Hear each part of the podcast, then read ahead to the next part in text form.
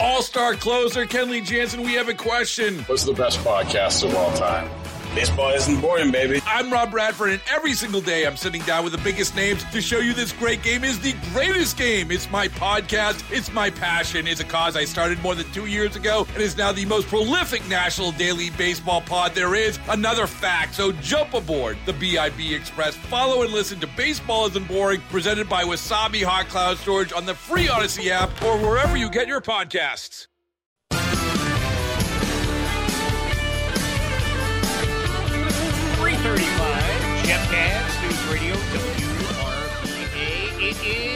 Monday afternoon. Yes, indeed, we're all back at it, right? I have some very sad news I have to pass along. Uh, just posted a couple of moments ago. Uh, Olivia Newton John has passed away. 73 years of age. Her uh, official social media page reporting that uh, just a couple of moments ago. And uh, for those of us of a certain age, remember her with John Travolta, right? The movie version of Grease, and you probably owned an Olivia Newton John 45 or album or a couple of them. So sad, uh, sad thing. But uh, the report was it was very peaceful and surrounded by family and friends. And uh, so there you have it. All right. Olivia Newton John, 23, uh, 23, 73 years of age uh, passed away. All right. A couple of things that you and I are going to be dealing with. Tomorrow afternoon, our good friend, uh, former Virginia Governor Doug Wilder, is going to be here. We're just going to get his take on all of the nonsense we are seeing right now with uh, Richmond's mayor and chief of police. Chief of police today shutting down any discussion, any conversation, any questioning of what um, just a couple of weeks ago was the number one issue for the chief and the mayor that they had somehow broken up this effort to commit a mass murder at Dogwood Dell. And that started falling apart almost immediately.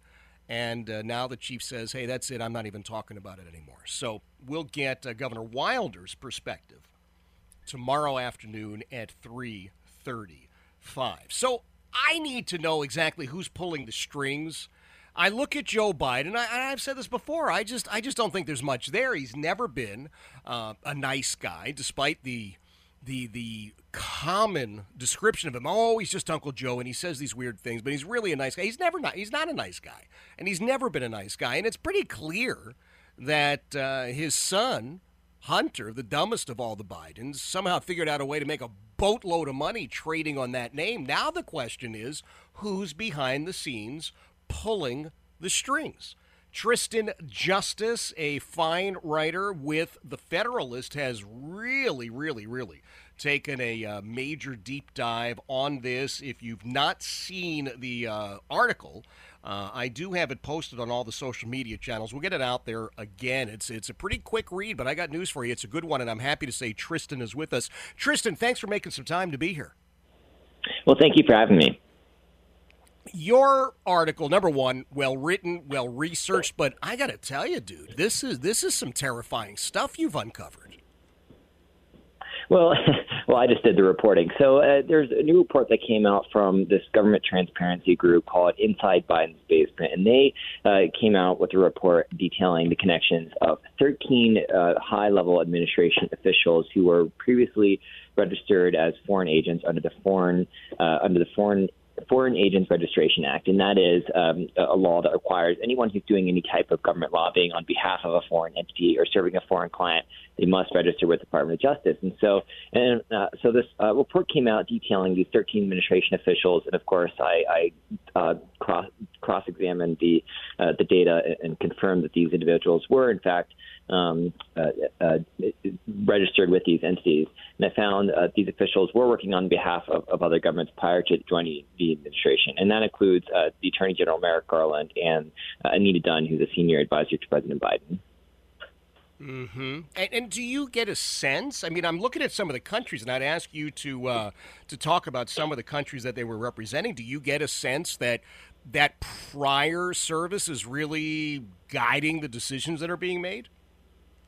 Well, potentially, but I think an important point here is that President Biden is, is of any president we've had in the re- recent decades, is president probably being led by his advisors more, uh, more more than others, considering how uh, he, he, he constantly stumbles, he can't even speak well. Uh, so, considering that we have an administration that's governing as radically as it is, I mean, they're, they're pushing through this Inflation Reduction Act, which is another trillions of dollars in spending.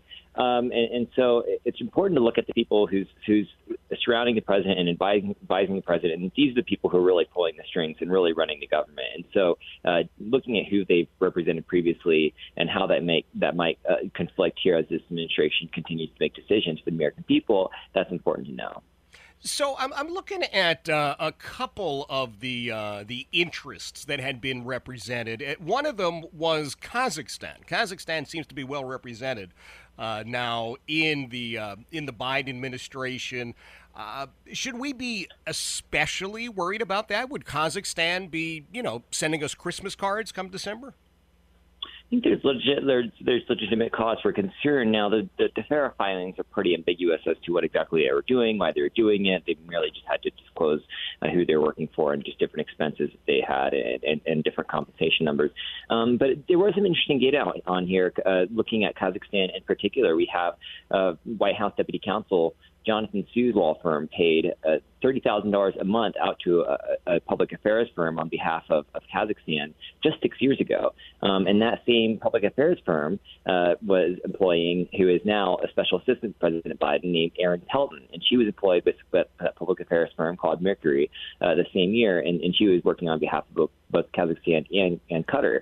And so, you know, these Middle Eastern nations don't have the best reputation when it comes to corruption practices. I mean, yep. I think we're getting uh, even Eastern Europe, especially, where I think we're getting a rude awakening about that, considering uh, looking at Ukraine now, uh, after we doled out billions and billions of dollars in weapons and supplies, and now no, no one really seems to know where any of that's going. Um, so it's important to especially highlight, especially these parts of the world where um, nations that are notoriously corrupt and, and how they've been um, Uh, involved in American politics. You know, it's interesting, Tristan. I see a number like that, $30,000 a month, and I'm thinking, that's not a bad gig, right? I mean, thirty thousand dollars a month, and it's Kazakhstan, so it might very well have come in in small unmarked bills and left in a satchel at the bus station, for all we know. Uh, is there is there a time frame? Let's say that you today are representing Kazakhstan, and then all of a sudden Joe Biden says, "Hey, I want you to come work in the White House." Is there like a cooling off period? Do you have to sit on the sidelines for a year, or what have you, before you can go into government service? I'm actually not sure if there's a cooling off period from from any type of lobbying and then going into administration. I know there's a cooling period for I think generals have to wait a certain amount of time or military people before they can go into government service. But uh, you know, I'm not sure if there's a foreign lobbying agreement. Maybe there should be. Yeah. I, I don't know, but it certainly raises questions about um, different interests that are involved in the White House. And of course, we know President Biden's son uh, was engaged in all sorts of overseas business ventures, leveraging the family name left and right, and even uh, so. And of course, that's been well reported. So it, it raises intriguing questions about this administration for sure. And, and let's not forget um, of, of uh, the, the, press hyperventilating over yes. uh, Michael Flynn being uh, registering under FARA when this administration no doubt has dozens and dozens of officials, I'm sure, that are uh, registered under FARA. These are just this is just the tip of the tip of the iceberg detailing 13. Hey, uh, Tristan, let me ask you about some of the other stuff you're covering because I, I got to tell you, I think uh, number one, I love the Federalist, and, and that's where uh, I think I've been reading you uh, most frequently these days. But am I correct that uh, the Washington Examiner, the Daily Signal, also places where I've seen your work? Uh, what else is sort of on your radar? Because this is only going to keep you occupied for a couple of moments. I know you got other stuff cooking. Well, it's certainly a broad range. There's certainly a broad range of topics to cover in this environment. So, as the Western correspondent based in Denver, I do a lot of uh, land and energy issues and reporting where I can. And of course, uh, inherent in Western correspondent includes all these Western races from Alaska to Wyoming, especially. So, the January 6th committee have, has, and, and, its proceedings have definitely been uh, a primary focus throughout the summer. And of course, we have a Wyoming primary next week where Liz Cheney will ultimately face voters at the ballot box, and then an, another primary up in Alaska where Senator Murkowski uh, might finally, uh, uh, Trump endorsed primary challenger, might finally dethrone uh, Lisa Murkowski after she's been in the Senate for 20 years. And so a lot of campaigns, a lot of energy reporting, and uh, just broad conservative reporting. Can I ask you? It's unfair, I know, because you're not prepped, but what the heck? You seem like you're a pro, Tristan. So, in that Alaska primary, it's not just the Senate race, right? We've got Sarah Palin, who'd like to be the member of Congress, and they've got this. Unless I misunderstand, it's like this wide open, everybody into the pool sort of a primary. Is she going to wind up, you think, winning that? So Sarah Palin did advance after the first primary round, and so she's definitely a contender to take the House seat. And it's interesting that she's running in a race where, uh, running in a year where "drill baby drill" is going to be mm-hmm. a popular campaign slogan. So, but it's interesting. The Alaska Senate race will be next week. Murkowski's lost a Senate primary before. She lost in 2010, yeah. and she won a write-in campaign for a U.S. Senate seat. Now, I did a podcast with Kelly Tshibaka, who's the uh, Trump-endorsed primary challenger in this race. I said, look, Murkowski's lost the primary before. She ran a writing campaign. Are you prepared to, to, to run that type of campaign going into November? And she said, absolutely. Well, I'm probably going to have to, considering that it's a ranked choice voting state. So the procedures have changed. So I don't think we're going to settle the Alaska question on, on next Tuesday, but uh, I do think this could, could be the year that uh, sends Murkowski back to Alaska for good. Wow. All right. Well, listen, I want to get you back, if you don't mind, talk about that and some other stuff if you're willing to. Yeah, sure. Absolutely. Happy to come on. All right, thank you, man. That is Tristan Justice. He is the Western correspondent for the Federalist. So he's got this thing about the uh, the foreign influence inside the Biden White House. We've got an idea now. Some of the people that are really pulling the strings on our uh, presidential meat puppet, because you know, you, I mean, you just know. You look at Biden, it's like, damn. Who has the duty today? Somebody today has to be walking around with a mirror to hold under this guy's nose just to make sure he's still, you know, coming down for breakfast. And uh, he's not making decisions, is he? The Inflation Reduction Act. Isn't that what they call this garbage that came out over the weekend? By the way, Tiny Tim Kaine, Mark Warner both voted for this. Let me explain to you what they did. I'll, I'll, do it in detail in a moment. They both voted to increase your taxes.